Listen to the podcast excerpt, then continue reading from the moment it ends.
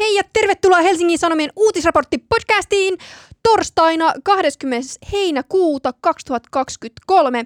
Minun nimeni on Venla Kuokkanen ja kanssani Sanomatalon studiossa ovat politiikan toimittaja Joona Aaltonen ja HS Vision toimittaja Joakim Westren Doll. Tervetuloa. Terppi, mukava olla täällä taas. Kiitos paljon. Tämän viikon podcastissa keskustellaan kuumuudesta ja superrikkaista. Lisäksi keskustellaan kahdesta ajankohtaisesta elokuvasta, eli Oppenheimerista ja Barbiesta. Lopuksi vielä hyviä keskustelun aiheita pitkien ja epämukavien hiljaisuuksien varalle.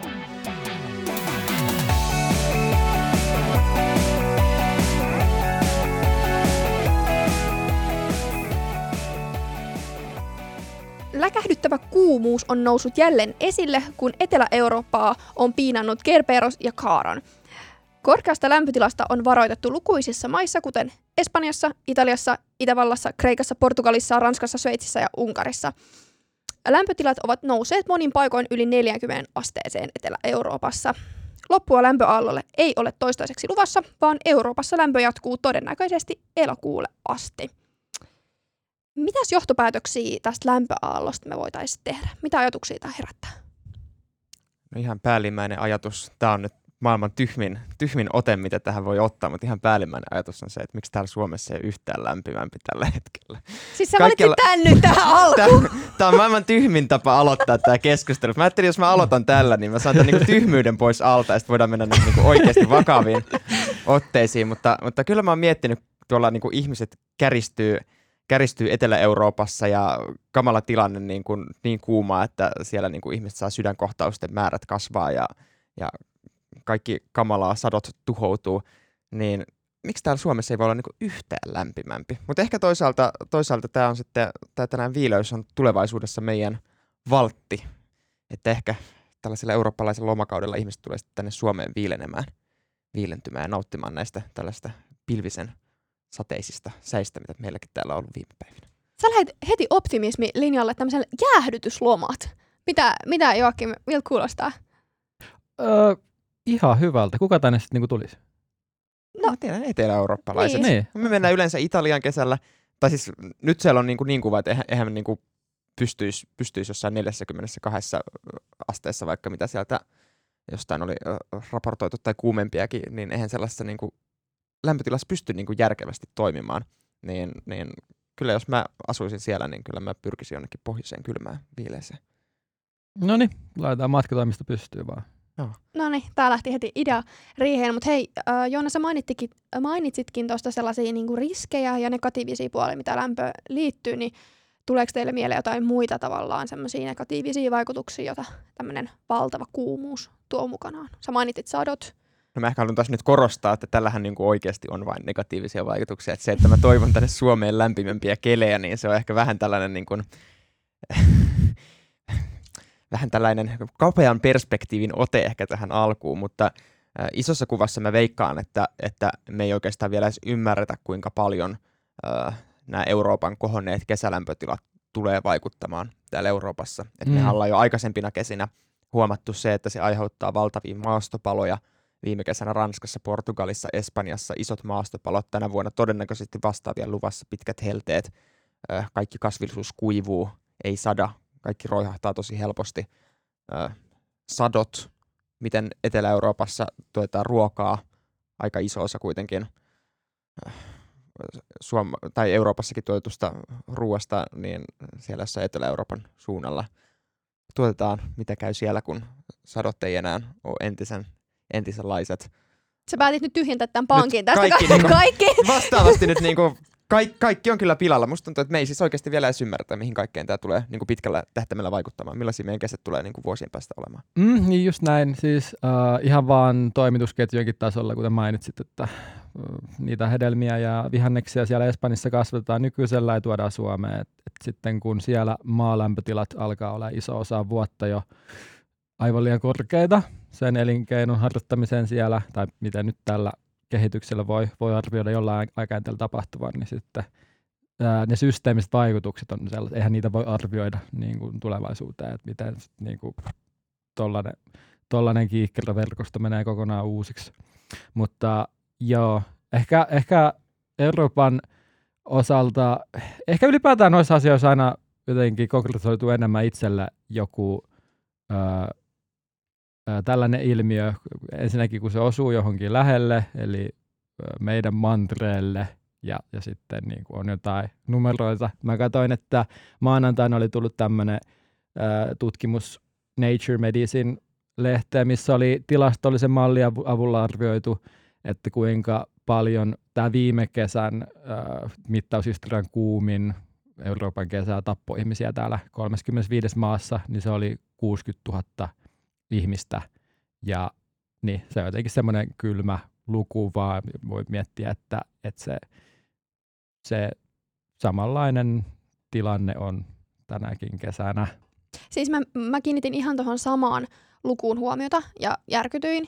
Öö, ja mä mietin myös sellaista asiaa vielä, mitä, mitä ei mainittu tavallaan, menen vähän asiasta kukkaruukkuun, mutta esimerkiksi viime kesänä, kun mä olin Kaliforniassa, ja siellä myös on metsäpalot ollut paljon puheena, ja samoin myös sitten siellä tämmöinen niin veden säännöstely ja niin kuin kuivuus, joka yhdistyy myös lämpöön, niin mulle tuli myös vähän tuosta Joonan ajatuksesta, että me ei välttämättä ymmärretä vielä kaikkea, niin esimerkiksi sellainen dystopia-kirja kuin Emmi Itärannan teemestarin kirja, niin kuvaa sitä, että miten veden, veden tavallaan sellainen säännöstely vaikuttaa ihmisiin. Ja mä, mä muistan, kun mä luin sen kirjan, niin mä ajattelin, että ei tämä ole millään tavalla jotenkin tai just, että se on niinku ku, kuva dystooppisesta maailmasta, mutta sitten samaan aikaan, kun tota, Kaliforniassa alettiin puhua siitä, että eipä superrikkaat saakaan suihkuttaa nurmikoitaan ihan täysillä, niin veikkaan myös, että tässä on myös sellaisia asioita, joita ei oikeasti vielä ihan hahmoteta, hahmoteta että miten ne tulee vaikuttamaan. Se on sitten eri, miten ne vaikuttaa Suomeen, mutta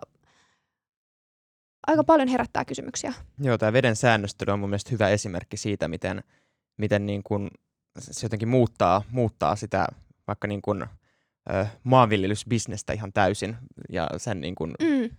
toimivuutta. Jos miettii Espanjaa, missä veden säännöstely on ollut jo niin kuin pidemmän aikaa, pidemmän aikaa maanviljelyssä läsnä, niin siellähän esimerkiksi monet riisiviljelijät ö, tienaa elantonsa sillä, että ne myy niitä ö, vesioikeuksia ö, esimerkiksi hedelmäkasvattajille, koska sä pystyt yhden kesän olla niin kuin kasvattamatta vaikka riisiä ja mm. sitten ne pellot pysyy tyhjinä ja, ja sä saat sen sun tuoton sillä, että sä myyt kovan hintaan niitä vesioikeuksia. Mutta jos sulla on vaikka olivifarmi tai jos sulla on vaikka appelsiinifarmi, niin jos ne puut kuolee kuivuuteen, niin sitten se niinku, vuosikymmeniä kasvaneet puut vaan niinku tuhoutuu. Mm. Niin se, se niinku, ylipäätään niinku herä, niinku, luo tällaisia tosi jotenkin erikoisia tilanteita, mitä Suomessa niinku tuntuu aivan absurdilta, että, että jep, mä pohtisin, jep. pohtisin, että kasvataks mä tänä vuonna pellolla vehnää vai myyks mä mun vesioikeudet tulle naapurille, joka kasvattaa siinä jotain, en tiedä, omenoita. Hei, sit mulla on tälleen, jos, jos Johanna sä aloitit sillä, että sanot pois alta sen kaiken tyhmimmän jutun, niin mulla on tässä tämmönen keventävä kysymys, jossa on myös pointti, mutta tota, mikä on kuumin paikka, ja vastaus ei nyt ole sauna, jossa olette olleet. Onko joku, jokin maa tai hellekausi jäänyt teidän mieleen tosi vahvasti? Öö, no mä olin sattumalta palaamassa vaihto-opinnoista ja sitten me matkusteltiin siinä ennen Suomeen paluuta ö, Intiassa ja se sattui olemaan just, ehkä se oli se pahin helle piikki mennyt silloin ohi, mutta silloin se, viime keväänä, siis vuosi sitten keväällä Intiassa, se helle kuumuustilanne oli aivan, aivan poikkeuksellinen. Ja sitten me odotettiin junaa Delhissä asemalla – tun, tunti kaksi sille, että se olisi ollut sellainen 43 astetta ehkä. Ja siis ähm, ky- kyllä se, se on oikeasti kyllä pelottavaa. Muistaakseni otin, otin hermotupakan, kun se juna oli myöhästyi ja myöhästyi koko ajan lisää ja menin sen polttamaan silleen äh, suoraan paisteeseen. Niin kyllä silleen perusterveenäkin se, se tosiaan tuntuu tosi kuumottavalta ja varmaan kaikki kantamukset ja kapsäkit mukana, mm. niin se ei helpota sitä tilannetta mitenkään erityisesti. Mm.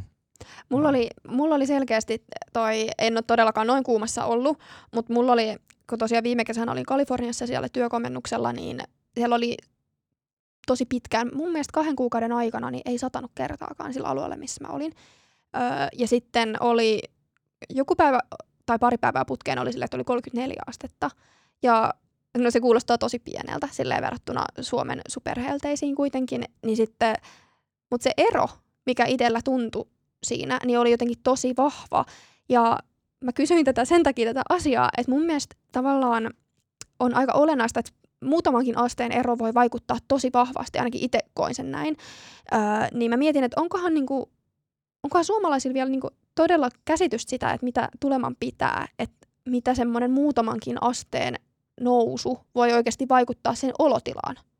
Ja eikä se edes pelkästään se lämpötila, että Suomessahan jos on kuumia ilmoja ja varmaan myös Kaliforniassa, Kaliforniassa niin se on sellaista niin kuin kuivaa kuumuutta nimenomaan. Mutta Italiassa, eh, anteeksi Intiassa, kun se kuumuus on sitä kosteeta kuumuutta, mm. että siellähän saattaa niin kuin ilman kosteus nousta valtavasti, mikä johtaa siihen, että äh, hiki ei haihdu iholta, mikä niin kuin, äh, vaikeuttaa hikoilua, mikä on se meidän ikään kuin kehon viilennys, viilennyskeino, niin siinähän se niin kuin kuumuus on huomattavasti pakahduttavampi, kun sä et voi edes niin kuin hikoillen äh, mm. viilentää ittees, niin se Intian ne kuumuudet varsinkin, niin ne on ollut aivan käsittämättömiä. Mä en tiedä, oliko silloin just sellainen niin kostea kuumuus siellä vai? Ei se kovin kosteet ollut, mutta toi, just toi äh, tosi pelottava lukema myös, että se on, sehän on yllättävän alhainen se lämpötila, minkä se vaatii sitten, kunhan se ilman kosteus on 100 prosenttia, että missä, missä sitten ihmiseltä lähtee henki jonkun, jonkun tunnin kuluessa tai näin. Sitten toinen niin kuin oikeastaan niitä päivähuippuja tärkeämpi luku on se, että kuinka paljon ilma ehtii jäähtyä yön aikana, joka on sen kehon niin kuin jaksamiselle er, erittäin tärkeää, että, että se keho pystyy jäähtymään sitten, kun yöllä on ää, viileämpää kuin päivällä, mutta ää, mä toivon nyt todella, että mä sain tämän Fahrenheit Celsius konversion oikein, mutta tuolla Arizonassa Yhdysvalloissa mitattiin tässä tiistain ja keskiviikon välisenä yönä yön matalin lämpötila 36 Mä luin, että 35, mutta 35. about, joo. Okei, okay, no joo, nyt en ainakaan mennyt ihan niin kuin si- Sille ei ole merkitystä nyt tässä kohtaa. Mutta just toi, että, että silloin se, ähm, se, se kuormittaa kehoa niin kuin aivan eri tavalla kuin sitten niistä korkeista päivälämpötiloista puhuttaessa. Ja tietysti silloin se vaikutus kohdistuu äh, no etenkin tiettyihin ikäryhmiin korosteisesti ja sitten erityisesti ihmisiin, joilla ei ole ilmanvaihto laitteistoja kotona, eli köyhät. Tämä tota, matalamman. Tuo mm. sosioekonomisen luokan ihmiset on silloin vaarassa. Joo, ja toi on toinen, mitä me ei välttämättä, kun sanoit, että me ei välttämättä tajuta, kuinka paljon se niin kuin lämpötilan mm. nousu vaikuttaa, me ei välttämättä tajuta, kuinka paljon se kosteus vaikuttaa, mutta me nuoret ei myöskään tajuta, kuinka paljon se, niin kuin sit, kun sä oot vanhempi, niin vaikuttaa. Et jos mä mietin, kun mä keskustelen vaikka mun omien isovanhempien kanssa, niin kyllä niillä on vaikeuksia näillä niin kuin Suomenkin helteillä – että kyllä ne silloin linnoittautuu kotiin ja pistää ilmanvaihtoa, ilmanvaihtoa päälle, että, että se ikä tuo siihen vielä niin kuin oman lisänsä, että niitä kuumuuksia ei vaan enää kestä samalla tavalla. Mä menisin puhua tosiaan Joakim sun päälle, kun mä innostuin tästä aiheesta, mutta siis ö, haluan palata tuohon Arizonaan vielä, niin siellä, ö, siellä on myös ollut sen lisäksi, että on ollut tämä allin lämpötila 35-36, niin on ollut tota, siis melkein, melkein kolme viikkoa on ollut yli 43 astetta. Siis mm. se, oli jotain kahden ja kolmen viikon välillä. Nyt en ole ihan tarkka, että kuinka päivää oli, mutta siis mun mielestä sekin kuulosti aika kauhealta, että pari, pari kolme viikkoa on noin korkeat asteet ja sitten se yöaste vielä, se kylmin on se 35. Ja siis omasta näkökulmasta 35 astetta on enemmän kuin mä mahdollisesti on koskaan edes kokenut ja se on se yölämpötila. Jos miettii, kuinka paljon sä pystyt tehdä tuollaisessa niin ympäristössä, mikä on sun niin kuin, toimintakyky, niin. toimintakyky sellaisessa ympäristössä, niin ei välttämättä ihan sama kuin mitä alhaisemmissa lämpötiloissa. Et eihän, eihän niin kuin jos miettii nimenomaan omalle kohdalle noita korkeita lämpötiloja, niin eihän siinä hirveästi muuta pysty tehdä kuin lepäillä ja yrittää minimoida kaikki liikkuminen. Sitten jos sun pitää vielä jotain ruumiillista ty- työtä tehdä siinä, niin... Mm, nukkumisestakin aika... tulee varmaan aika vaikeaa. Mm. No onhan se, kun se Suomessakin on ihan vaikeaa, niin kuin, jos on kuuma, kuumat kelit voi olla, että jos se ei ole kunnon ilmastoinnit sun muut, niin ihan varmasti. Mutta hei, öö, mm, mä mietin myös sellaista, että mua välillä ehkä turhauttaa ja sitten samaan aikaan jollain tavalla mustan humorin tavalla vähän huvittaa se, että jotenkin ilmastonmuutos on semmoinen iki-iki-aihe, josta puhutaan, mutta sitten samaan aikaan jotenkin se nousee tälleen, niin kuin meidänkin keskusteluissa nousee niin tosi vahvasti sille omien kokemusten kautta ja sitten sen, sen hetkisen tilanteen, että nyt on kuumaa, niin sitten ihmiset puhuu ja sitten se unohdetaan sille naps, sormia napsauttamalla. Niin varmaan nämä helteet on nimenomaan muistuttaa, muistuttaa aina siitä, kun sanotaan, että, että ilmastonmuutos lisää niitä ääriilmiöitä, ääriilmiöitä, niin ehkä näiden helteiden kohdalla aina muistaa sen, että niin tällaisiakin ne ääriilmiöt voi olla. Ja varmaan meille se on kaikista se niin kuin helpoiten ymmärrettävä ääriilmiö, että jos puhutaan jostain äh, hur- hurrikaaneista tai, tai muista hirmumyrskyistä, niin ne ei ehkä meille Euroopassa niin paljon, niin paljon sano täällä sellaisianakaan vielä nyt hirveästi Ihana ole. toi silmien liike.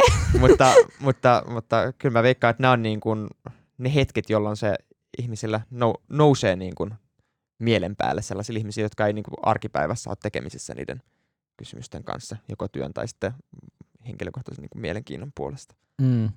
Niin ja tosiaan ähm, omakohtaiset kokemukset on sellainen ilmeinen tulokulma tai jotenkin tapa lähestyä sitä aihetta silloin. Mitä olette mieltä tästä, kun ähm, ehkä tässä viikon aikana äh, tai viime päivinä sitten äh, mediassa esiintynyt näitä selvityksiä, mistä äh, suomalaisilla turisteilta on kysytty, ketkä nyt siellä Euroopassa ovat, että no miltä siellä nyt tuntuu. Ja mun se on aika herkullinen niin kuin, äh, tilanne, kun täältä äh, ollaan sinne lähdetty lomailemaan ja sitten kertoilla, että uh, uh täällä on aivan liian kuuma. Siis mua, mun täytyy sanoa, että muakin ehkä vähän naurattaa nämä jutut silleen, en, en tarkoita, että nauran näille haastateltaville tai niille, ketä ne on kirjoittanut, vaan se ajatus siitä, että, että ihmiset maksaa rahaa ja ö, tuo päästöjä, kun ne lentää jonnekin, jotta ne pääsee sisätiloihin piilentymään. Että onko siinä sitten järkeä, että tämän taisi joku muukin mainita jutussa, jossain jutussa, minkä luin. Mutta niin. Kyllä mä, siis sanotaan näin, että itse kun minulla oli tänä vuonna ensimmäistä kertaa palkallinen kesäloma, ja se oli kesäkuun alussa, niin aluksi vähän sitä olin sille, mm, että miksei ollut heinäkuussa, mutta sitten mä silloin jo katsoin sellaista hopea reun, reunusta siellä ja totesin, että niin, että se saattaa olla parempi ajankohta tästä syystä. Ja nyt mulla on vähän semmoinen olo, että niin, mitäs minä ajattelinkaan. Niin, niin. Kyllä, kun sä kysyit, että onko se, onko se erikoinen tulokulma, niin mun mielestä sekin on toisaalta tosi inhimillinen tulokulma, että ihmisiä nimenomaan niiden niin kuin lomamatkojen kautta, lomamatkojen kautta mm. ikään kuin haastatellaan tästä aiheesta, koska se on se, miten suomalaiset, se on se, miten se niin kuin nyt tällä hetkellä se helle vaikuttaa suomalaisten elämään. Mutta toisaalta kyllähän siinä on tietty sellainen korni elementti, mikä mun mielestä korostuu tai tuli esiin myös, kun eräs kansanedustajistamme oli tässä lo- lomailemassa Kroatiassa ja äh, twiittasi sieltä, että huh hellet ja terveiset Kroatiasta – Nautitaan lomasta, mutta kuuma on ja ennustuksen mukaan kuumenee. Huolestuttavaa lukea mittavista ennätyslämpölukemista eri puolilta maailmaa. Osoittaa konkreettisesti, miten tärkeitä ilmastoteot ovat. Ja tämä on sitten lomamatkalta Kro- Kroatiasta twiitattu asia, että onhan siinä tietty sellainen niin kuin, tietty sellainen niin kuin kornius, kun sitä katsoo niin kuin isosta kuvasta, mutta mun mielestä se on toisaalta tosi niin kuin inhimillistä, että, että ne asiat on mielessä nimenomaan silloin, kun sä ikään kuin oman kokemuksen kautta koet niitä. Mm, joo, mä, mä näin tämän saman twiitin ja sitten sen synnyttäneet kielteiset reaktiot, mitkä oli ehkä mun mielestä vähän ylimitoitettuja siinä nähden, että se oli aika, aika viaton, vaikkakin silleen vähän sävelkuuro tapa ehkä puhua aiheesta, mutta näin. Joo, mä oon kyllä ehdottomasti kanssa sitä mieltä, että ne on inhi- tosi inhimillinen lähe- lähestymistapa, mutta ymmärrän myös, jos tulee kritiikkiä siitä, että mekin puhun täällä, puhutaan täällä hyvin jotenkin omasta näkökulmastamme ja hyvin suomalaisesta ja hyvin eurooppalaista näkökulmasta, kun sit on myös niitä näkökulmia, joista voitaisiin puhua, että miten se vaikuttaa niille alueilla, joissa on ollut jo aikaisemmin tukalaa ja, ja ei vaikka enää viljelykelpoista maata, niin se on, se on sitten jo taas ihan, ihan eri keissi. Kyllä. Ja sitäkin me usein lähestytään tietyllä tavalla eurooppalaisesta näkökulmasta, jos me mietitään vaikka Pohjois-Afrikan kuumuuksia, miten siellä kelit vaikuttaa, niin usein se eurooppalainen tulokulma on se, että me lähestytään sitä asiaa niin kuin pakolaisvirtojen kautta. Että sitten kun siellä kuumenee ja muuttuu elinkelot kelvottomammaksi, niin sieltä tulee enemmän pakolaisia Eurooppaan ja sitten se hirveän vaikeaa täällä Euroopassa, kun tulee niitä pakolaisia ja sitten niitä hukkuu sinne välimereen ja niin kuin se tulokulma on usein niin kuin hyvin eurooppalainen monissa tällaisissa kysymyksissä, missä välttämättä se ei ole se niin kuin ehkä järkevin tapa lähestyä asiaa, mutta toisaalta se on se, mikä se meille sitten on ehkä tuttu, että, että siinä voi kukin sitten itse kritiikkiä harrastaa, että miten niitä asioita kannattaa katsoa. Joo, no tämä oli nyt se jakso, jos me ei käsitellä politiikkaa. Mutta okei. Kaikki tai- liittyy kaikkeen. Kaikki liittyy kaikkeen kaikkeen. ja totta kai ilmastonmuutoskin on ehdottomasti politiikkaa. Mitä suuremmissa määrin. Tode- todellakin, todellakin, mutta joo. Öö, Mua jäi mietityttämään, luin sellaisen Hesarissa julkaistun STTn jutun, jossa tämmöinen tutkimusprofessori Hannele Korhonen, sillä oli tosi paljon mielenkiintoisia pointteja. Öö, en tiedä edes mitkä täältä voisin pointata, mutta nostan ainakin muutaman, muutaman esiin. Öö, ehkä vielä just tähän, että milloin me muistetaan tämmöinen asia kuin ilmastonmuutos ja sen olemassaolo. Niin äh, hän jotenkin toivoi, että ihmiset ymmärtäisi, että vaikka ennätykset ei paukkuisi joka vuosi, niin se ei tarkoita, että se ilmastonmuutos etenisi. Ja äh, just, että, että tavallaan me unohdetaan, tai kun katsotaan näin omasta näkökulmasta ja siitä, että onko tullut ennätys ja katsotaan sitä, huh, ei ole, no ehkä ilmastonmuutos on vähän paremmalla tollalla, niin tavallaan siinä voi tulla myös sellainen harha, kun sitä katsotaan jotenkin niin omasta näkökulmasta. Saatteko te kiinni, mitä mä tarkoitan? Mikä, mikä harha se siis on? se, että tavallaan just, että ihmiset, että jos, jos ei vaikka, tai että me katsotaan, peilataan ilmastonmuutosta siihen, että millainen sää on tällä hetkellä, tai että jos tänä, tällä hetkellä on tosi kylmä, niin me ollaan se, että ok, ilmastonmuutoksen kanssa ei ole mitään hätää, ja sitten jos olisikin ihan hirveä kuuma, niin me ollaan se, että ai, aivan hirveä tilanne, nyt se varmaan tuolla pasottaa paljon kovempaa vauhtia kuin on menossa. Että tavallaan se jotenkin ihmiset reflektoi niin vahvasti siihen lämpötilaan, ja sen kautta jotenkin ajattelee, että missä se ilmastonmuutos menee tosi vahvasti siihen omaan kokemuksensa viitaten. Se oli se pointti. Niin, mä ehkä, Mm. mä ehkä mä kans... Tiet, tietyllä tavalla joo, mä oon samaa mieltä. Totta kai se on enemmän meidän mielen päällä silloin, kun se on ikään kuin akuutisti meidän ympärillä havaittavissa jollain tavalla, että no nyt on kyllä poikkeuksellisen kuumaa. Tai että nyt uutisoidaan paljon asioista, jotka selkeästi niin kuin liittyy tähän ilmastonmuutokseen. Niin totta kai se on enemmän mielen päällä. Mutta mun on jotenkin vaikea kuvitella, että, että herra vuonna 2023 kukaan uutisia seuraava ihminen oikeasti kuvittelisi, että sit jos on viileämpi ilma, vaikka nyt kun Suomessa on viileämpi ilma, että tämä tarkoittaisi, että mitään ilmastonmuutosta ei ole. Että, että kyllä, kyllä nyt niin kuin jonkinnäköistä, jonkinnäköistä niin kuin yleistä ymmärrystä asian suhteen voi ehkä ihmisiltä odottaa, odottaa myös, että, Okei, toikin on totta. että Toi on totta. Nyt meillä on vähän kärjistetty ja ehkä nämä meidän esimerkit on ollut. ei, mu- ei, mutta siis, jo, joo, mutta siis tie, tiettyä niin kuin vastuuttamista myös kyllä, kyllä luo, luotan sen verran ihmisiin, että, että, että vaikka ei koko ajan tulisi jotain helleennätyksiä, niin ihmiset ymmärtää, että se ei johdu siitä, että ilmastonmuutos olisi johonkin kadonnut. Mutta se ei ehkä ole vaan niin kuin mielen päällä samalla tavalla. Vai mitä sä ajattelet? Mm, joo. Öm, en mä tiedä, mä mietin vaan sitä, että onko tässä keskustelussa nykyisellään, mitkä puolet siinä ehkä äh, kiihdyttää mm, sellaista mm, ilmastopaniikkia enemmän kuin on tarpeen. Mä mietin, että äh, se on mielenkiintoinen jotenkin mediatodellisuus, mihin voi päätyä näitä asioita tuomioselatessaan, että on, on toisaalta näitä leppoisia suomalaisia keski-ikäisiä, jotka Kroatiassa joutuu äh, kärsimään hotellihuoneissa viikon verran, ja sitten on ähm, rajuja äh, tällaisia vähän niin kuin jopa niin kuin lopullisen ja ko- todella kohtalokkaan oloisia kehityskulkuja jossain kehittyvässä maassa, mihin on sitten oikeastaan vaikea päästä sisään tai saada niin kuin kontekstia silleen, että on jotenkin, Eli kaipaako sä jotain keskitietä? Tulkitteko mä oikein? Tai jo, onko sun mielestä journalisi, journalismissa joku aukko, mikä pitäisi vielä täyttää tämän keskustelun osalta?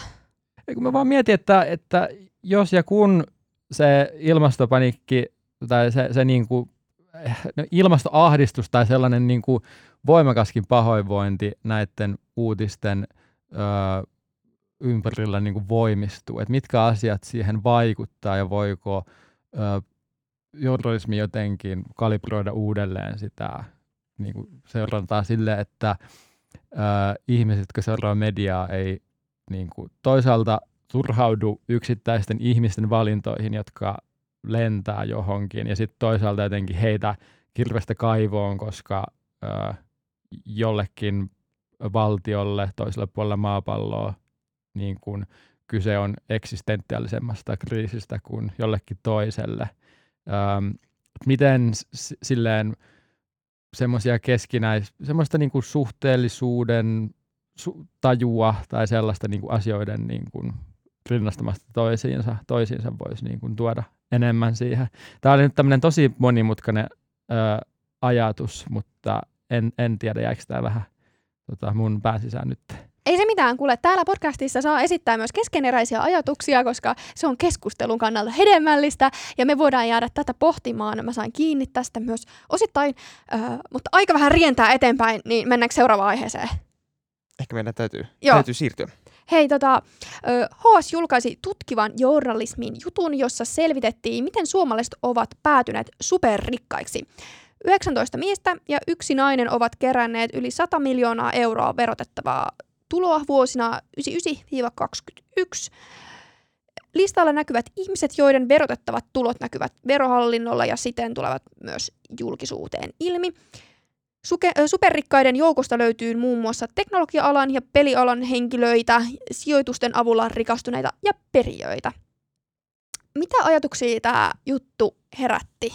Naisi oli vain yksi.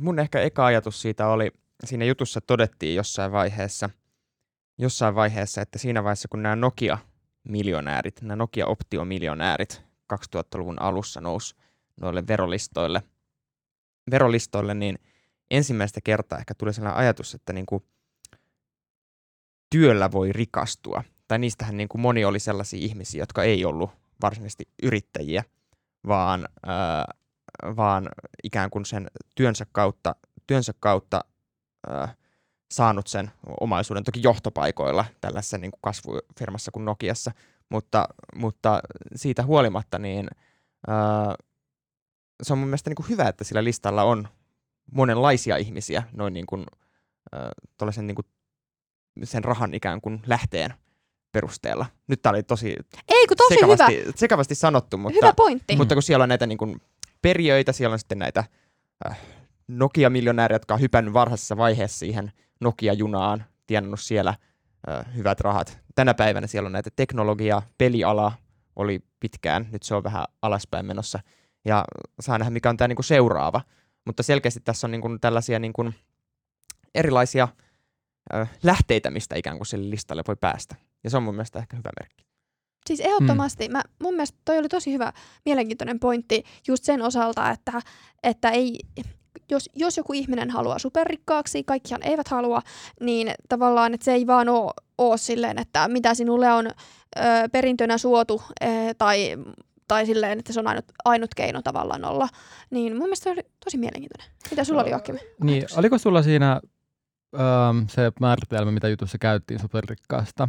Mä mietin vaan, että jääkö se muuten epäselväksi. Olisiko se ollut 100 miljoonaa euroa?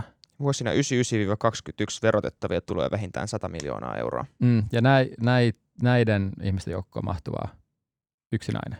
Kyllä. Joo, tässä, Mm. tässä oli löydetty. Toki siinä oli just se, että ö, jos oli jonkunnäköisiä holding-yhtiöitä tai mi- mitä, mitä ne onkaan sellaisia, äh, minkä kautta ei välttämättä kaikki asiat näy, että siinä oli huomio, huomioitu se, että ihan kaiken kattava listaus ei välttämättä ole, ö, mutta sieltäkin oli pointattu esiin sitten esiin tämä puoli. Niin, ne on siis ne, jotka on maksanut veroja Suomeen. Se on vero, Mm. verotulojen ö, verotettavaa tuloa 100 miljoonaa Mm. tullut. tullut. Mut, niin, oli vain tarttumassa täällä, että siellä oli tosiaan yksi nainen ainoastaan, äh, Rafaela Seppänen, joka on Sanoman, eli tätäkin podcastia tuottavan Helsingin Sanomain omistajan yhtiön, omistavan yhtiön yksi omistajista, yksi omistajista ja äh, ei ollut muita naisia sillä listalla, niin kyllähän se tietyllä tavalla on pysäyttävää. Jos katsoo niitä verolistoja, jotka vuosittain julkaistaan, niin eihän sielläkään kärkisijoilla yleensä naisia hirveästi pyöri. Eipä ei. Että, että se on kyllä sellainen trendi, vaikka monella muulla ikään kuin elämän osa-alueella tasa-arvoa ollaan päästy aika lähelle, niin siellä selkeästi niitä naisia vielä puuttuu. Mutta hei, mä haluan, ää, mä haluan keskustella nyt ylipäätään tämän jutun myötä niin rahasta ja miksi, ää, niin kuin mikä saa ihmiset kiinnostumaan toisten ihmisten taloudellisesta tilanteesta? Et miksi, miksi tällaisia juttuja tehdään? Öm, niin ehkä tälle jutulle on silleen tota, vankimmat perusteet. Tämä tosiaan on niiden verotietojen pohjalta tuotettua tällaista perusteellisempaa journalismia, äm, joka, mä en tiedä jatkaako tätä mielipidettä, mutta minkä yhteiskunnallinen merkitys on jotenkin selvempi kuin sitten veropäivänä, joka nyt on sitten syksyn joku syys, lokakuu, joskus silloin, kun ne kaikki tulot tulee edelliseltä vuodelta ja tiedotusvälineet hurjaa vauhtia tekevät tällaisia köykäisemmän kontekstin listauksia siitä, että miten jonkin tietyn kategorian ihmiset ovat tienanneet ja se on ennemmin sellaista vauhdikasta uutiskilpailua kuin varsinaista ää, painavaa yhteiskunnallista merkitystä kohti kurkottelevaa. Niin mä mietin, että, mä mietin just sitä, tämä on just mun mielestä hauska, herkullinen tilanne siitä, että meille annetaan mahdollisuus tavallaan nyt tämän jutun myötä kanssa keskustella tämmöisestä asiasta aivan niin sanotusti väärään aikaan vuosikellon suhteen, mutta just se, että mikä, mikä on vaikka teidän suhde niihin verokoneisiin ja siihen, että ahmitteko te niitä uutisia vai, tai selailetteko te nimiä sieltä verokoneesta? No mä voin suoraan sanottuna sanoa, että, että mua ei ihan hirveästi kiinnosta. Mä, mä, sitä verokonetta, totta kai sieltä tulee niin kuin joitain nimiä, joskus niin kuin, ei välttämättä edes veropäivänä, vaan joskus muutoin niin kuin työnkin ohessa haettua. Että jos pitää haastella joku ihminen, niin sitten katsoo sieltä, sieltä että paljonko, paljonko on tienannut, että niin kuin hahmottaa ehkä, ehkä jollain skaalalla, mutta niin kuin, se veropäivä, mä jaan siitä ehkä tämän Joakimin ajatuksen tietyllä tavalla, että se tietyllä tavalla sahaa ehkä meidän omaakin oksaa, että äh, se on kuitenkin äh, aika kritisoitu oikeus medialla saada ne verotiedot sellaisena isona könttänä, mistä me saadaan kaikkien suomalaisten verotettavat tulot, jotka tienaa sen yli onko se 100 000 vuodessa vai mikä se on se äh, raja, mm. millä verottaja ne tarjoaa, niin sitä kritisoidaan aika paljon. Ja sitten veropäivänä media, media tuuttaa sitten kaikki näin paljon vappu pimiä tienasi viime vuonna ja näin paljon tämä tubettaja ja, tai tämä, tämä henkilö tienasi viime vuonna. Ja kaivetaan niin kuin niitäkin, jotka ei ole ikään kuin sen rajan yli, vaan niin kuin nimellä haetaan sitten tällaisia, ehkä, ehkä jopa niin kuin mässäillään joidenkin ihmisten niin kuin pienemmillä tuloilla, niin sitä mun on tietyllä tavalla ollut, ollut välillä vaikea ymmärtää, mutta sitten toisaalta mä ajattelen, että se on se ikään kuin äh, tietyllä tavalla hinta, mikä me maksetaan siitä, että, että, äh, että joo, tulee tällaista niin kuin, ei ehkä niin merkityksellistä tavaraa, joka kiinnostaa paljon ihmisiä. Ihmiset lukee niitä aivan valtavasti, tavalliset lukijat keskimäärin. Mutta sitten me saadaan myös ikään kuin dataa, jolla tehdä tällaisia isompia juttuja – ja selvittää sitä, että keillä Suomessa on oikeasti sitä valtaa käyttää. Ja mun mielestä se on tosi tervettä sen veropäivän ympärillä aina, kun herää keskustelu siitä niin verojen maksamisesta, että mitä, millainen on eri ihmisten suhde verojen maksamiseen. Et jotkuthan niistä, jotka on siellä verohupun listalla, niin ne on niin kuin tahoja, jotka voisivat maksaa vähemmänkin niitä veroja. Tässä jutussakin, mihin nyt viitataan tähän superrikkaat jutussa, niin siinä tuotiin ilmi, että nämä niin kuin tuoreimmat äh, tähän superrikkaiden joukkoon päässeet, niin ne keskimäärin on maksanut enemmän veroja kuin mitä sitten ne ikään kuin pidemmältä ajalta sinne listaan, listaan tulleet ihmiset, että, että musta on niin kuin aina niin kuin mielenkiintoinen keskustelu siitä niin kuin verottamisen oikeudesta ja miten eri ihmiset sen kokee. Niin, jos monelta osin samaa mieltä kyllä, että se, se niin kuin, kuten monessa muussakin aiheessa, niin se tota, vähemmän vaivan journalismi voi, voi sitten osaltaan mahdollistaa sitten tämmöisiä työlämpiä selvityksiä. Tässäkin oli äh, mielenkiintoista, ja mikä teki tuosta jutustakin ehkä hieman ajankohtaisemman, oli se, että oli joulukuussa tullut silloin päätös ähm, siitä, ettei verottaja tosin, tosiaan voi jättää antamatta medialle äh, sellaisten henkilöiden verotietoja, jotka sitä ovat verottajalta pyytäneet, joka on sitten tietysti tällaisten selvitysten ö, kontekstissa äärimmäisen tärkeää, että niistä ei voi sillä tavalla luiskahtaa pois.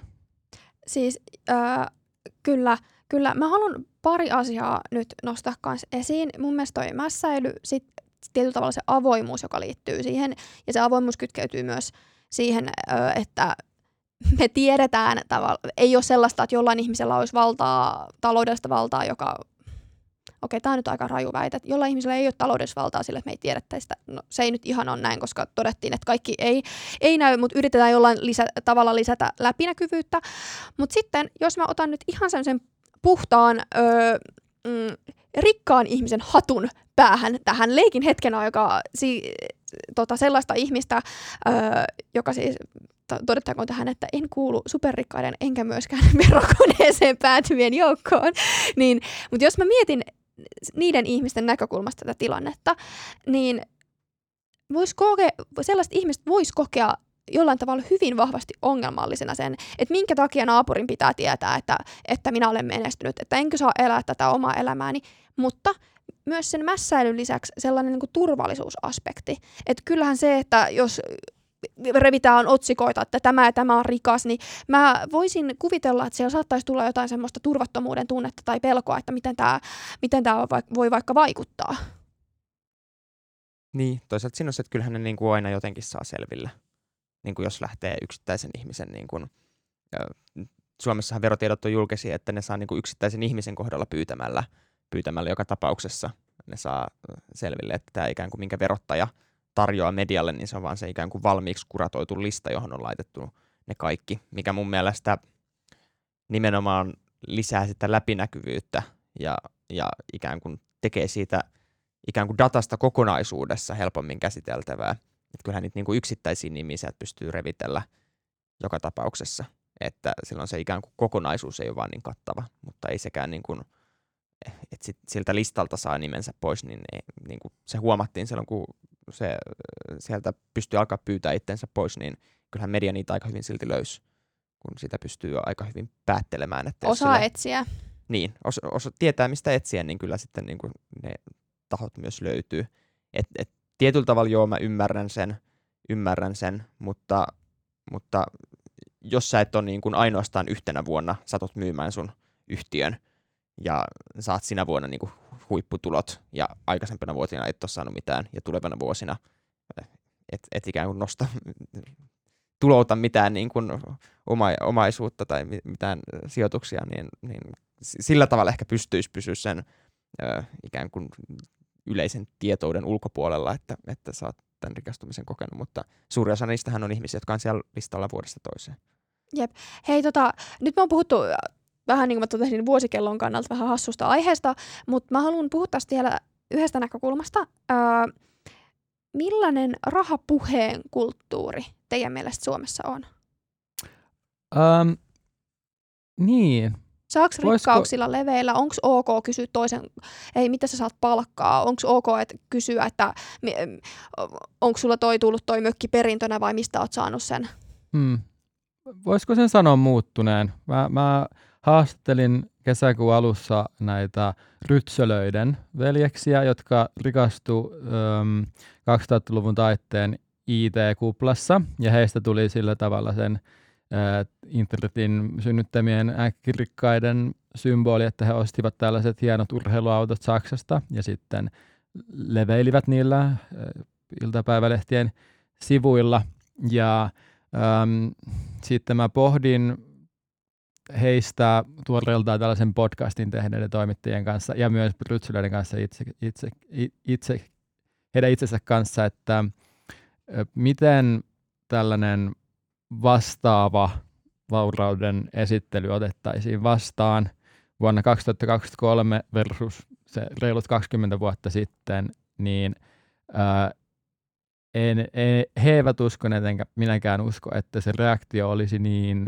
äh, hapan kuin mitä se äh, silloin oli. Mut, mutta tästä huolimatta sä mainitsit sanan hapan, niin mm, mä, mä ehkä koen ainakin itse sillä tavalla, ja mitä, mitä on kanssa, koska me ollaan molemmat taloustoimittajia, sä oot visiossa ja mä taloustoimituksessa, niin ö, tavallaan se, että mehän nyt puhutaan ihmisten kanssa rahasta tosi paljon eri näkökulmista. Mm. Niin ö, jotenkin se, että mä, mä ainakin koen, että välillä just, just se on vähän ehkä hapanta, että miten, miten voi miten sitä on sove- soveliasta käsitellä, ja se tulee ilmi siinä kohtaa, kun joku alkaakin olla superavoin. Alkaa puhumaan siitä, että tässä on mun tavoite, tätä mä tavoittelen tällä aikavälillä, näin realistinen se on, ja lyö niinku isot luvut tiskiin, että tavoitteena on joku super rikastuminen, niin sit siinä kohtaa se jotenkin on tosi vapauttavaa, kun joku täräyttää tällä tavalla. Ja sitten mun mielestä tässä on myös no, tämä on jälleen kerran tämä omakohtaisuuden kautta, mutta mä ainakin mietin sitä, että toimittajana, niin mehän kysytään jatkuvasti ihmisiltä tosi paljon hyvin henkilökohtaisia asioita. Läheskään kaikki ei päädy juttuihin, mutta voidaan kysyä seksuaalisesta suuntautumisesta, parisuhteen tilanteesta, sairauksista ja niistä kysyminen en mä ainakaan koe sen olevan kiusallista, mutta sitten välillä kun on silleen, että pitää jonkun juttuaiheen kohdalla kysyä jollain tavalla sen ihmisen tuloista tai ö, rahasta, niin mä koen välillä jopa sen tosi kiusalliseksi. Tai vähän sitä jotenkin vähättelee, että no ei sun ole pakko kertoa. Tämä ehkä kertoo siitä, että pitää itse tsempata to- toimittajana. Mutta koetko sä Joakim tämmöistä vastaavaa? Jaakko sä yhtään tällaista kokemusta? Uh, no joo, siis um, siitä ehkä vuosi, kun mä just vähän kyselin ja selvittelin, että uh, miten podcasteilla elättävät, itsensä elättävät suomalaiset tienaa, niin joo, kyllähän se sitten kun vaan, että no nyt mä soitan ja sitten kysyy, paljon, tai että miten mä kysyn sen, niin on se tietty. Et lähtenyt suoraan soittamaan, että hei, ku, kuis paljon tienaat? Miet, mietit hetkeä aikaa enemmän. Joo, en, en ihan noin suoraan, jotenkin, jotenkin kulman kautta sitä kyseli, mutta kaipa siihen liittyy sitten joku, joku sellainen häveliäisyyden kynnys, en osaa sanoa. Niin, kyllä siihen ehkä tietyllä tavalla, jos miettii mä, mä nyt politiikan toimittajana harvemmin kyselen ihmisiltä, että paljonko sä tienaat, mutta, mutta se kansanedustajalta usein vaikka helppo, helppo lukea sieltä listalta. Mutta kyllä mä nyt mietin, jos vaikka joku mun kaveri kysyy, että paljonko mä tienaan toimittajana, niin kyllä mulle on jotenkin, en mä tiedä, helpompi sanoa sen sijaan, että mä sanoisin sen rahasumman, niin mä sanon, että, että no sä voit sieltä toimittajan tessistä käydä katsomassa, että mikä, sieltä, mikä mm. siellä on lukema. Että en mä tiedä, mikä siinä on se niin kuin tietyn summan sanomisessa, se tuntuu niin kuin erilaiselta? Siis äh, tää oli, tää on, mä koen he, vahvasti tällä tavalla, samoin kuin sä, että just, just tämä asia, mikä on mun mielestä tosi hauskaa, että äh, on viime vuosina ehkä alkanut puhumaan paljon suoremminkin just palkoista. Öö, ja sitten se oli hauska tilanne, mä muistan, tai se oli hämmentävä tilanne, silloin kun saavuin Hesariin muutama vuosi sitten ja kerroin ihmisille, että on päästy, päässyt tänne, niin sitten alkoi tulla sellaisia tosi suoria kysymyksiä, että ihmiset jotenkin mielsi, että Hesarissa on tosi kovat palkat, öö, ja ne kysyi multa, huom, olin silloin kesätoimittaja, niin että no, paljon sä tienaat. Ja tuli sellainen olo, että ihmiset kokee oikeutetummaksi kysyä ja suoraan. Ja se oli hyvin hämmentävä kokemus, kun ihmiset alkoi täräyttää näitä kysymyksiä, koska ei aiemmin ihmiset ollut kiinnostuneet mun palkasta, eikä myöskään sen jälkeen ole tullut tämmöisiä vastaavia kysymyksiä. Niin sitten samaan tapaan kuin sä tässä vetosit Tessiin, niin mä, mä koin, että oli jotenkin helpompi sanoa, että no oliko se enemmän vai vähemmän vai miten se suhtautuu vaikka muuhun palkkatasoon ö, omalla koulutuksella. Jotenkin on helpompi sanoa näin, kun täräyttää summatiskiin. Niin, en tiedä mistä se johtuu. Onko sulla tällaisia kokemuksia vai sanoiko se kaikille suoraan, että paljonko sun palkkaa sulta kysytään? En mä tiedä. Onko sulta kysytty? Kai mä sen sanon. En mä tiedä. Mä tunnen vaan toimittajia. Meillä on kaikilla sama palkka. No se on totta.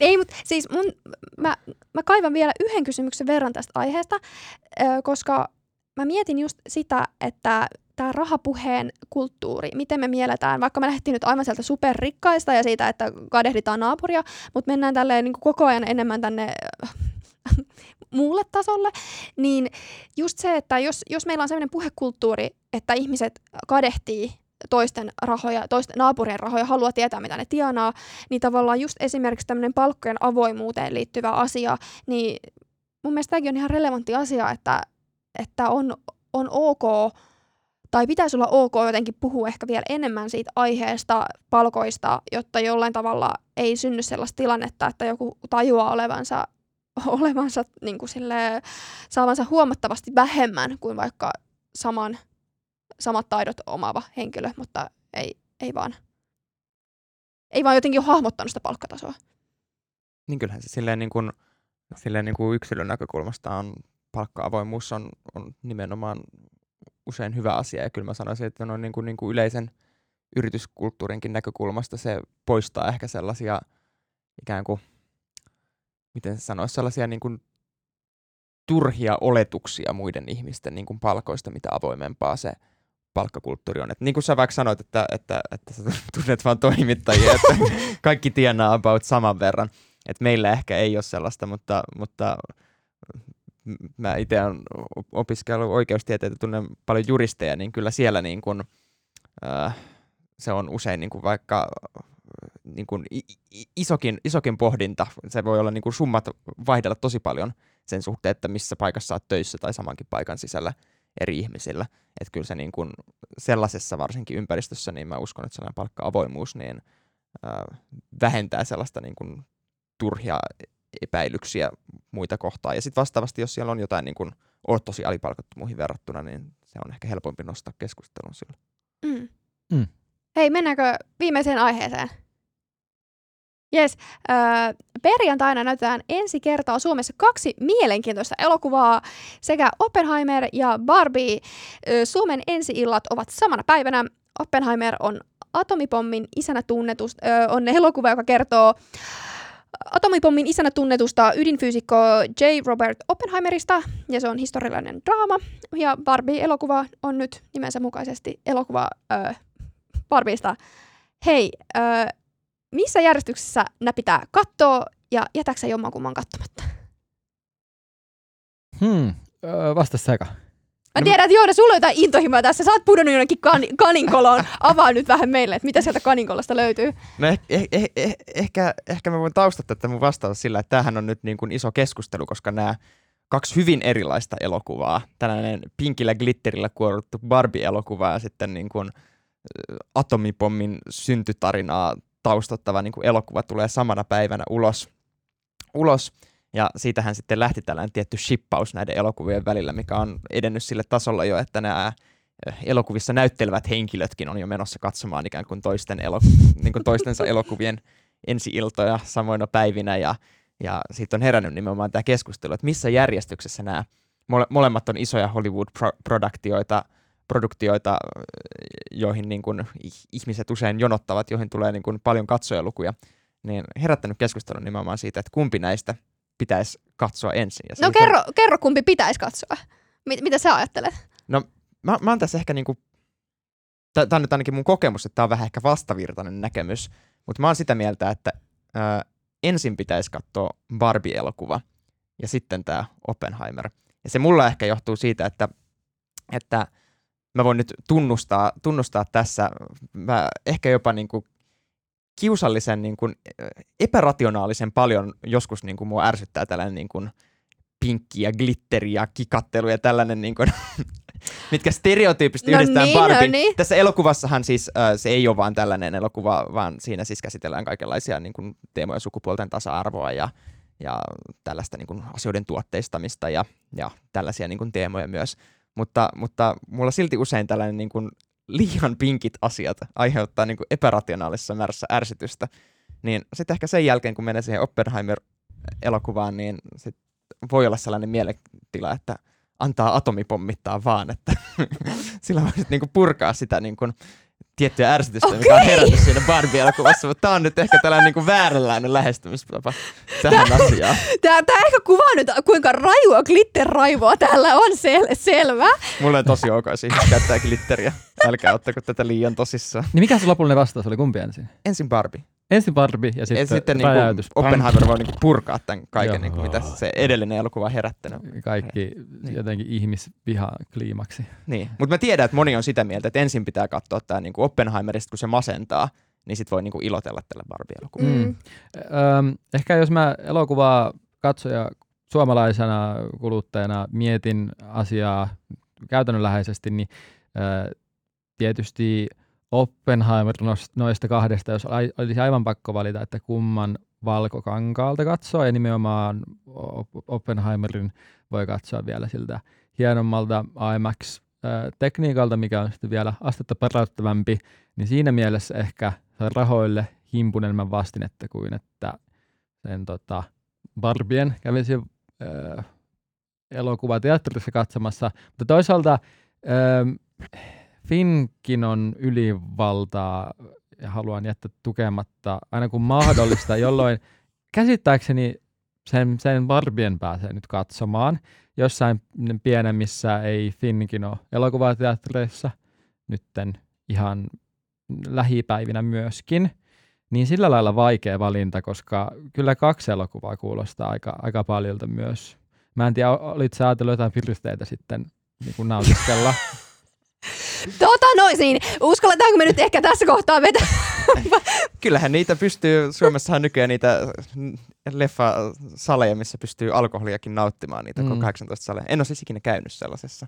Mutta mun on, mun on pakko tähän myös kohtaan myöntää, että mä en ole mikään hurja elokuvissa, elokuvissa käyjä, että mä oon käynyt tänä vuonna kerran elokuvissa, että mä en ehkä Mm. itse ole nyt menossa katsomaan näitä, että on enemmän tämä teoria, teoreettinen pohdiskelu, ainakaan molempia ehkä en Joo, Mm, siis putkeen jaksa, mutta Joo, tämä oli kyllä kanssa juuri nimenomaan teoreettinen pohdiskelu, mutta mä ehkä itse pohdin sitä just, että kumman menisin katsomaan, eh- ehkä vielä jotenkin ennemmin, koska tämä on just silleen paha, että, että Barbies on vissiin Ryan Gosling keninä, ja se olisi, se olisi aika kiva käydä katsoa, mutta sitten toisaalta se on onko se myös... kiva käydä katsoa sen takia, että sä pidät Ryan Goslingissa vai sitä, että sä pidät sitä niinku kiusallisena, että se on keninä siinä? No kun, tää on vähän sekä että, että mä, mä en niinku tiedä, että et, mä en tiedä millaisia tunteita tämä herättäisi, mutta sitten toisaalta öö, myöskään historialliset niinku, leffat, niin ne ei ole kyllä todellakaan mun genre, mutta se voisi olla semmoinen yleissivistävä. Plus sitten siinä on ohjaajana on tämä öö, Christopher Nolan, ja mä oon nähnyt siltä kyllä tosi hyviä leffoja, Memento, Inception, Tenet,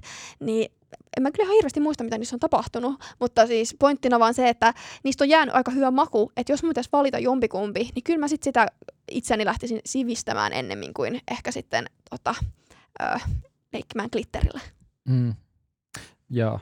Ja siis aha, nyt jos, jos sitten miettii vielä laajemmin, niin tässähän on ö, Suomelle yhteiskun, ö, yhdysvaltalaisen viihdeteollisuuden pauloissa olevana yhteiskuntana paljon kiinnostavia tasoja on se, että äm, mm, ylipäätään missä, missä tilanteessa yhdysvaltalainen elokuvabisnes on, että siellä tuotantoyhtiöissä seurataan aika tiiviisti nyt ö, näiden kahden elokuvan ö, lipputuloja. Sitten ehkä kolmantena on sitten vielä tämä Tom Cruisen tähdittävä Mission Impossible, Okei, mikä mä vaihdan. tulla tuossa. Mä menen sinne, en näihin kahteen kumpaankaan.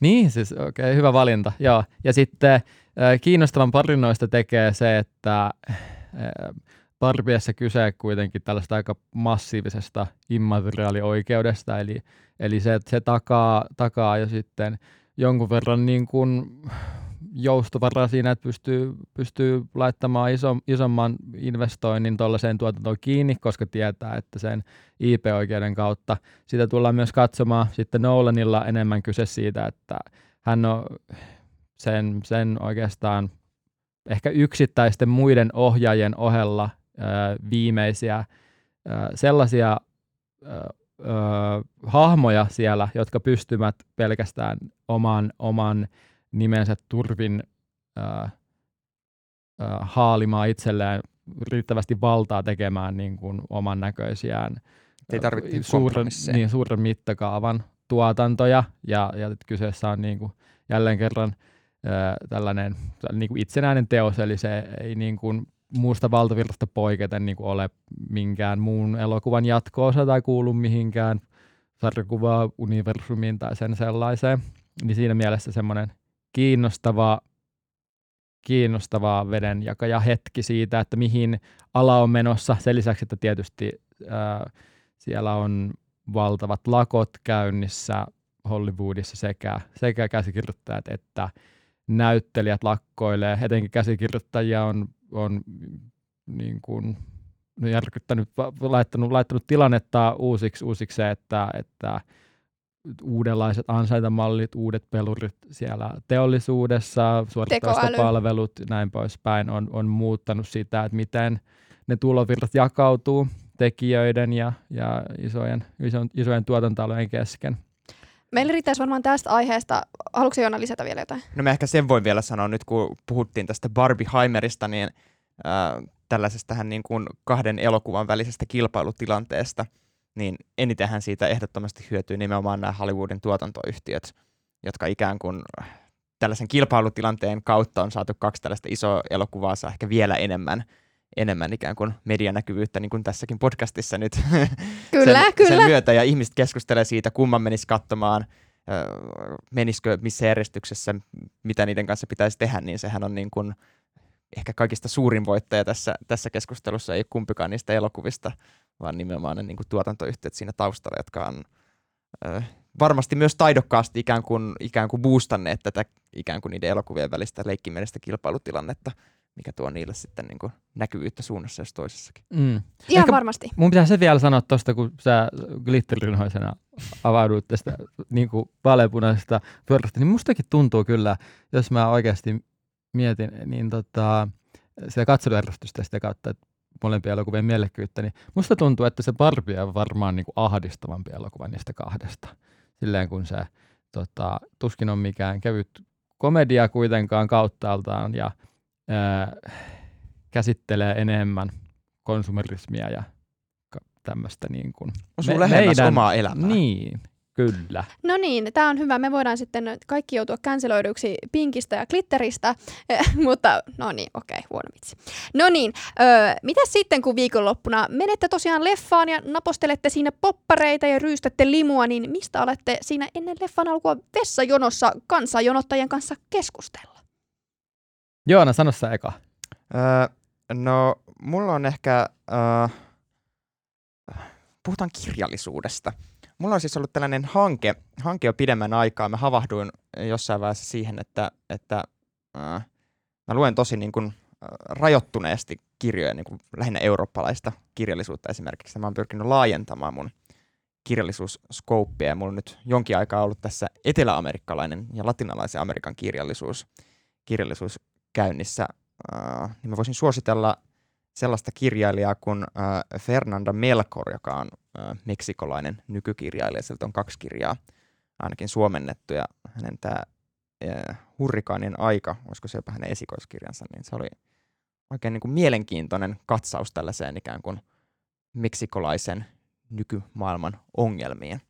Ja suosittelen tällaisia niin kuin, äh, jotain tällaista ikään kuin – ikään kuin strategiaa siihen kirjojen lukemiseen, koska muuten mulla on ainakin se, että jotenkin vaikea löytää just sitä, että minkä kirjan haluaisi lukea, mutta sitten kun joku tällainen niin kuin pyrkimys, että vaikka lukee tietyltä alueelta tai tietyltä aikakaudelta tai muuten, niin tulee tartuttua tosi niin kuin eri tavalla niihin kirjoihin ja ne usein positiivisesti yllättää. Oli, äh, latinalaisesta Amerikasta se Fernanda, eli onko hän nainen? Kyllä, hän on nainen. Joo, okei. Okay. Noista tavoitteista pitää vaan sanoa, että mulla on nyt luku, siis semmoinen lukutavoite tänä vuonna ja sitten kun mulla tahti hiipu keväällä ja sitten mä täysin, että nyt pitää oikeasti alkaa lukemaan enemmän, niin sitten sitä katosi kyllä mielekkyys, sit kun alkoi oikeasti miettimään niitä numeroita sillä. Mutta kai se hetken aikaa toimi, kun mä sitten luin ehkä tavallista enemmän. Ihanaa, kun teillä on tällainen kirjallisuuskeskustelu, kun täällä on öö, kirjallisuuden opiskelija ja kohta kirjallisuudesta maisterinsa tehnyt, niin voin kyllä sanoa, että välillä on aikamoista kahlaamista, kun vedetään läpi sellaisia kirjoja, jotka ei kyllä kiinnosta. Mutta mä jatkan myös kirjallisuuslinjalla. Eli öö, mä suosittelen lavarunoutta.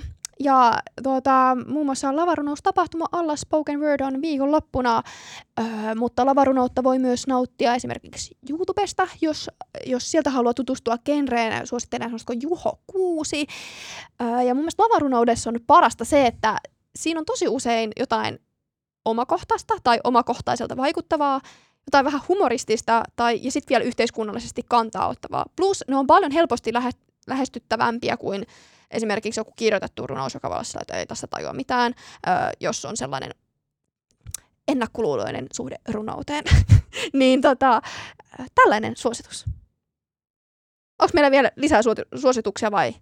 On mulla suositus.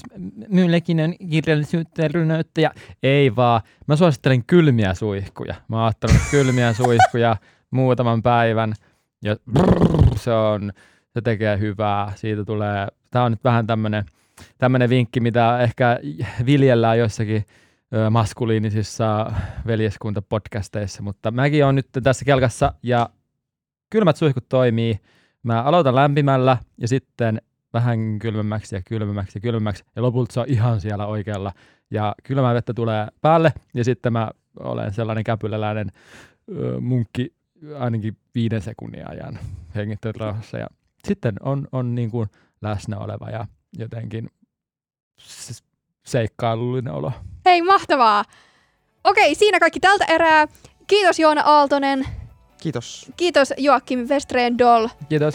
Minun nimeni on Vella Kuokkanen ja äänen ja kuvan ja kaiken muun mahtavan meille tekee tällä viikolla Ville Veikko Niemelä. Ja muistakaa lähettää meille palautetta at uutisraportti ja kuullaan taas ensi viikolla. Moi moi! Moikka!